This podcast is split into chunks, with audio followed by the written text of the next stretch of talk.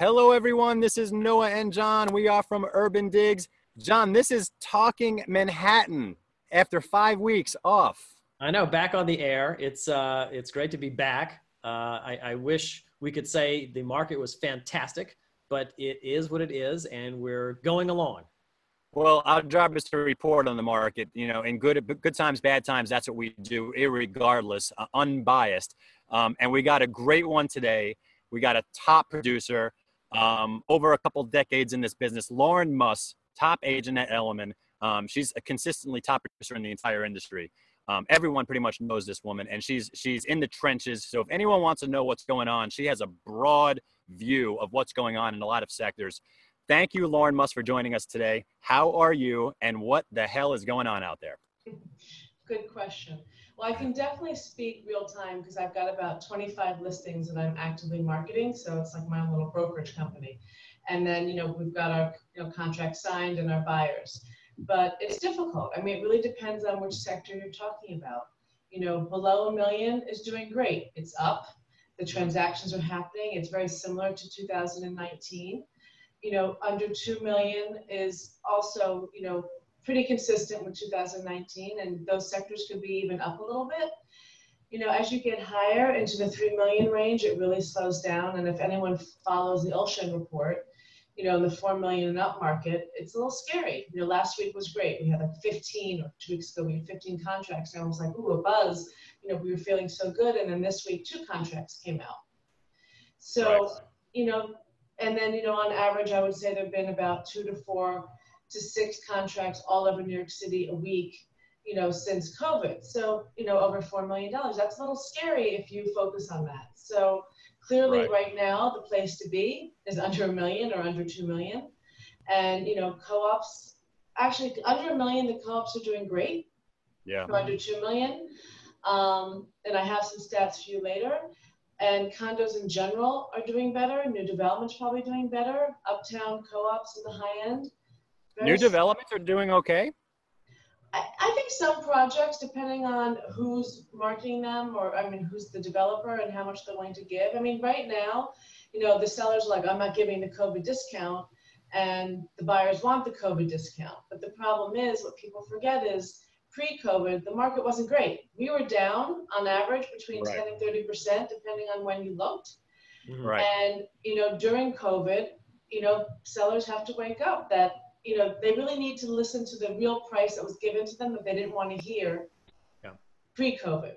Right. Right. And you know, seller, uh, there's some people that are giving really good deals, and the buyers out there want the deal. So nothing's happening four million and above unless they're getting a significant deal. And it's a really great time for that first time buyer, that pied a terre buyer buying for your kid, you know, that three million under, two million under, it's a great time. And even in the co-ops where you can really buy stuff now, you know, in that range, I think are really doing great. You know, it's just the other end that's not. Gotcha. And and and this activity, would you say uh, the activity is coming back? I mean, because I'm separating price action versus activity, right? So, so I'm condos, trying to put in my head if I'm a buyer. Condos and co-ops under two and a half million are doing great. Co-ops, four million above, uptown, downtown, doesn't matter where, it's really difficult. Mm-hmm. Gotcha. And gotcha. also, you know, with schools not reopening mm-hmm. and schools going part time Zoom, like people have to decide do you want to do the first month on, the first month off? Colleges are choosing to go online. You know, it's definitely going to be difficult for the bigger apartments because people are gotcha. really focused right now on their second homes. And right and the people who have to be, the reason why that 2 million under sector is doing so well is those people who have to be here, who are like, okay, I know I have to go back. I can't afford a second home. This is a great time to buy my first home, are buying. And those people who always lived in Connecticut or Long Island, that's like, okay, I always wanted a place in the city. We know the city's going to be back. We just don't know when. It's a great time to buy. And the same thing for buying those apartments for kids and that type of thing. It's really a great time in that sector. Yeah, and Laura, let me let me follow up on that, which is I, I, think that's a great point, which is that a lot of the action is taking place in the sub two million sector, and it's mainly driven by people who uh, have a reason to be or remain in the city. And I'm curious when you talk about sort of the advantage that buyers have right now, what sort of negotiability are you seeing there right now on the buy side? You know, I hate when people use a percent off the asking. For whatever reason, that drives me crazy because where were they in the beginning? How aspirational were they in the beginning? Were they priced right in the beginning? So one says, when someone says, "Oh, I just got a 20% discount," I'm like, "Yeah, you should have. You should have never been at that price range." Mm. So on average, I would say, actually, I pulled up some stats. You know, I would say that, you know, I, I, mean, I'm hearing some new developments. The big deals are doing 25 to 30 percent, but they were so overpriced to start with, so it's so wrong. But I would say, let me just look at for one second. Um, you know, I would say average discount in a condo right now is, you know, seven percent, and in a co-op is 15 percent from the original ask. Yep. And from the last ask is seven and eight percent. So it's not the 30 percent, the 20 percent that people are seeing. But again, we're talking about, you know, really two and a half and under. Yeah. You know, the other, right. there's not enough price discovery in the higher end. Well, let, let me put this, let me put it in a different way, because I think you're exactly right. And I think especially in the luxury sector, when you're talking about over 3 million, I think what happened to COVID is, and I think you described it uh, pretty well earlier, which is that, you know, prices were sort of brought down to sort of where they should have been pre-COVID, and then we're negotiating from there. And so maybe if I could just change the question a little bit, which would be if you're representing a buyer now, how do you go about negotiating the process? How do you go about sort of establishing, you know, what a better market price should be versus what the seller is asking for? You really have to go through the comps and you really have to ignore what they're asking and really say, what is a good price to pay for this? And then, I mean, look, you could try for the moon, why not? You know, but just be prepared that they might not negotiate. So, you know, there are tw- about 20% of the deals in that price sector are going at ask or above. So that just shows you that there's a demand. And we're just talking New York City right now.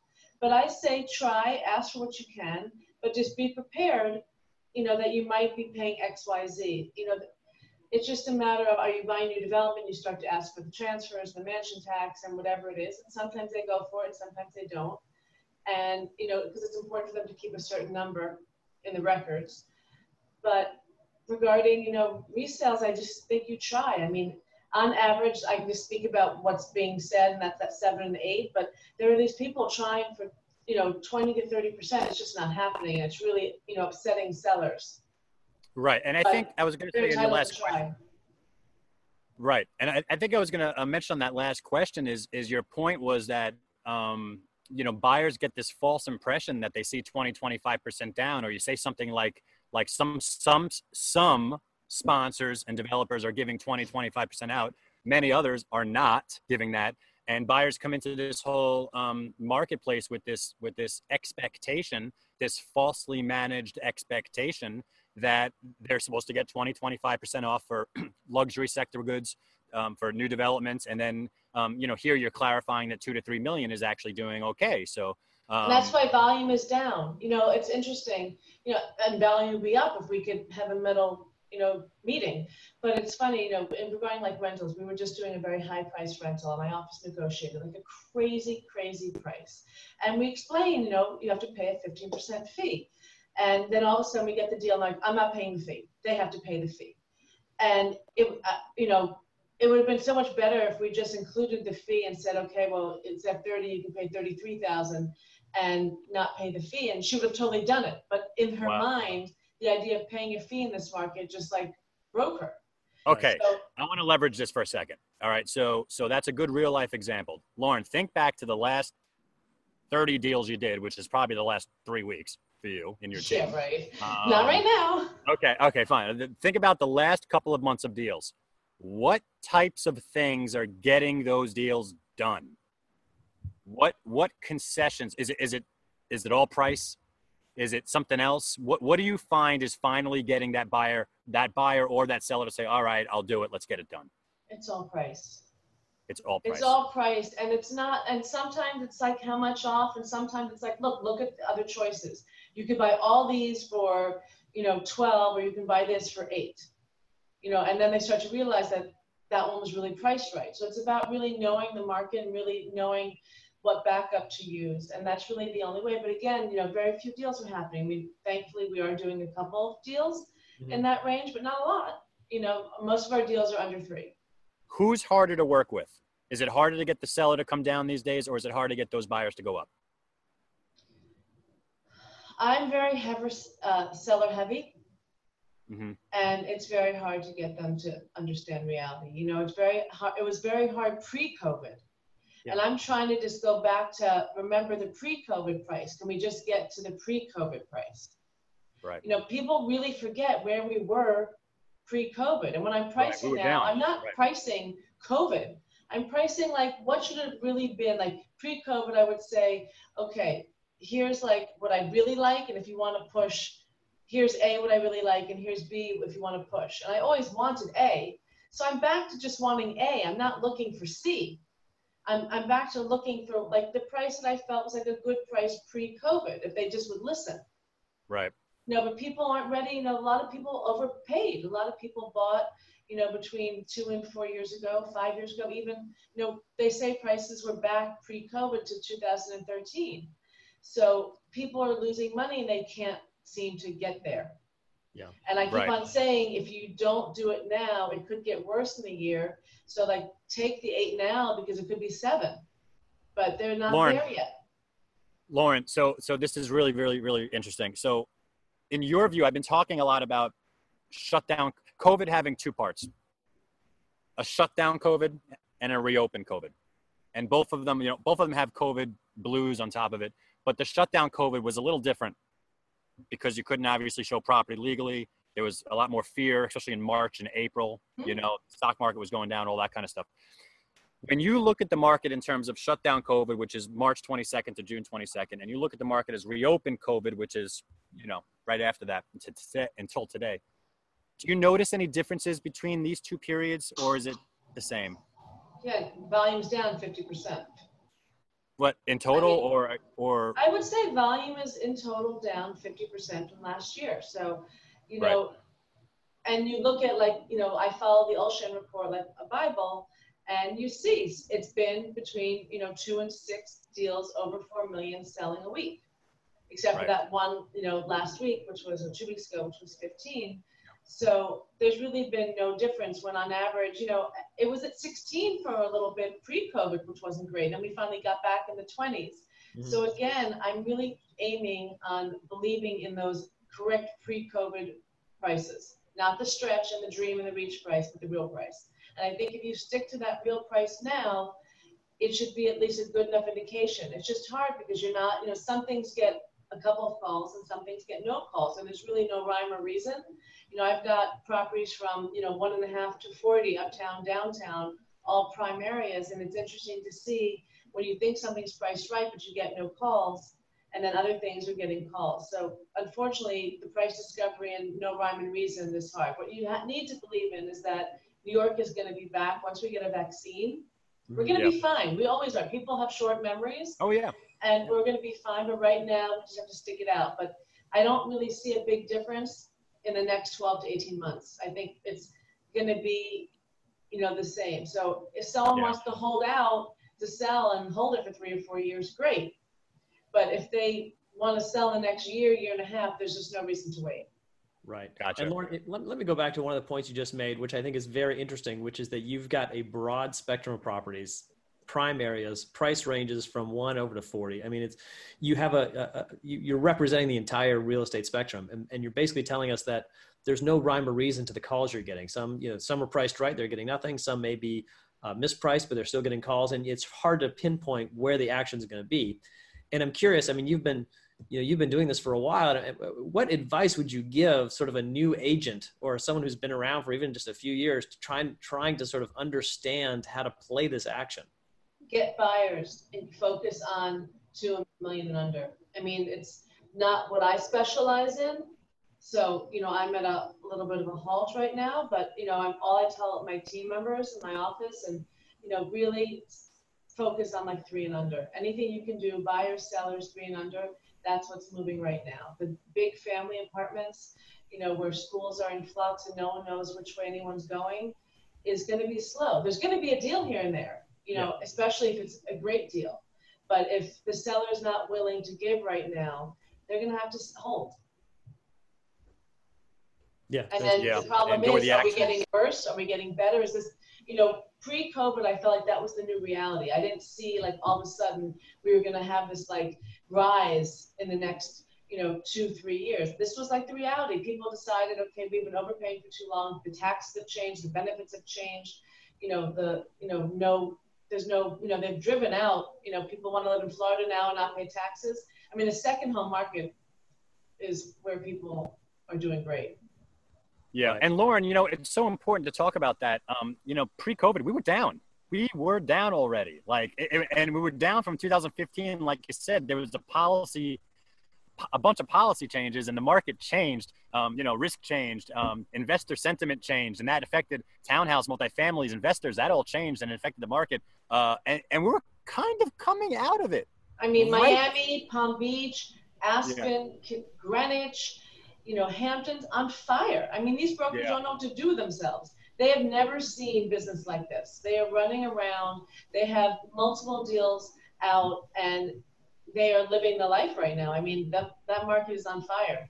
You know, and, you know, the people who have second homes are not in the city. I mean, the city's, you know, quiet. Yeah, and I think and I think you mentioned 12 to 18 months, and it's it's a it's a sad reality, but I, I kind of think that that's a probably right where it's going to be, and we'll have some waves up and down, bouncing along the bottom. But until that vaccine comes, until everything changes, but in the meantime, you're going to see some amazing deals here and there, and and just everybody take note at what Lauren is saying. A lot of sellers are not hitting those 25%, 30% down bids. All right, that's what she's saying, and volume. is really low. not. Like I said, on uh, seller- average- Like on average, it's about 8% Yeah, go ahead. the last ask. Well, well, let me ask you this, Lauren. Yeah, it's harder for her. Yeah, go ahead, John. I- I'm, I'm just curious. So, uh, if you flash back a year ago, if you gave a seller a down 20% bid, you just completely ignored and, and laughed at. And I'm curious, are the sellers even entertaining? Are they replying to these now, like trying to get the buyers up, or is it still sort of a, a, a, a no, no? We're, non-starter. we're trying. We're trying anything we can do. I mean, you know, it just depends. Every seller agrees to price so differently. I mean, I try and really price leaving very little room. And that's how I've always done my business because you want more eyes on the property and you really want to price close to the cuff. So, you know, I, I'd rather do that and get the people in. If I can't do my job and get them up based upon my knowledge and my negotiating skills, then, you know, I mean, there'll always be that person that, that need that percent, which is just crazy. Cause I'm like, okay, I'll just tell you it's 6 million and we'll go for four if that makes you feel better. But Right.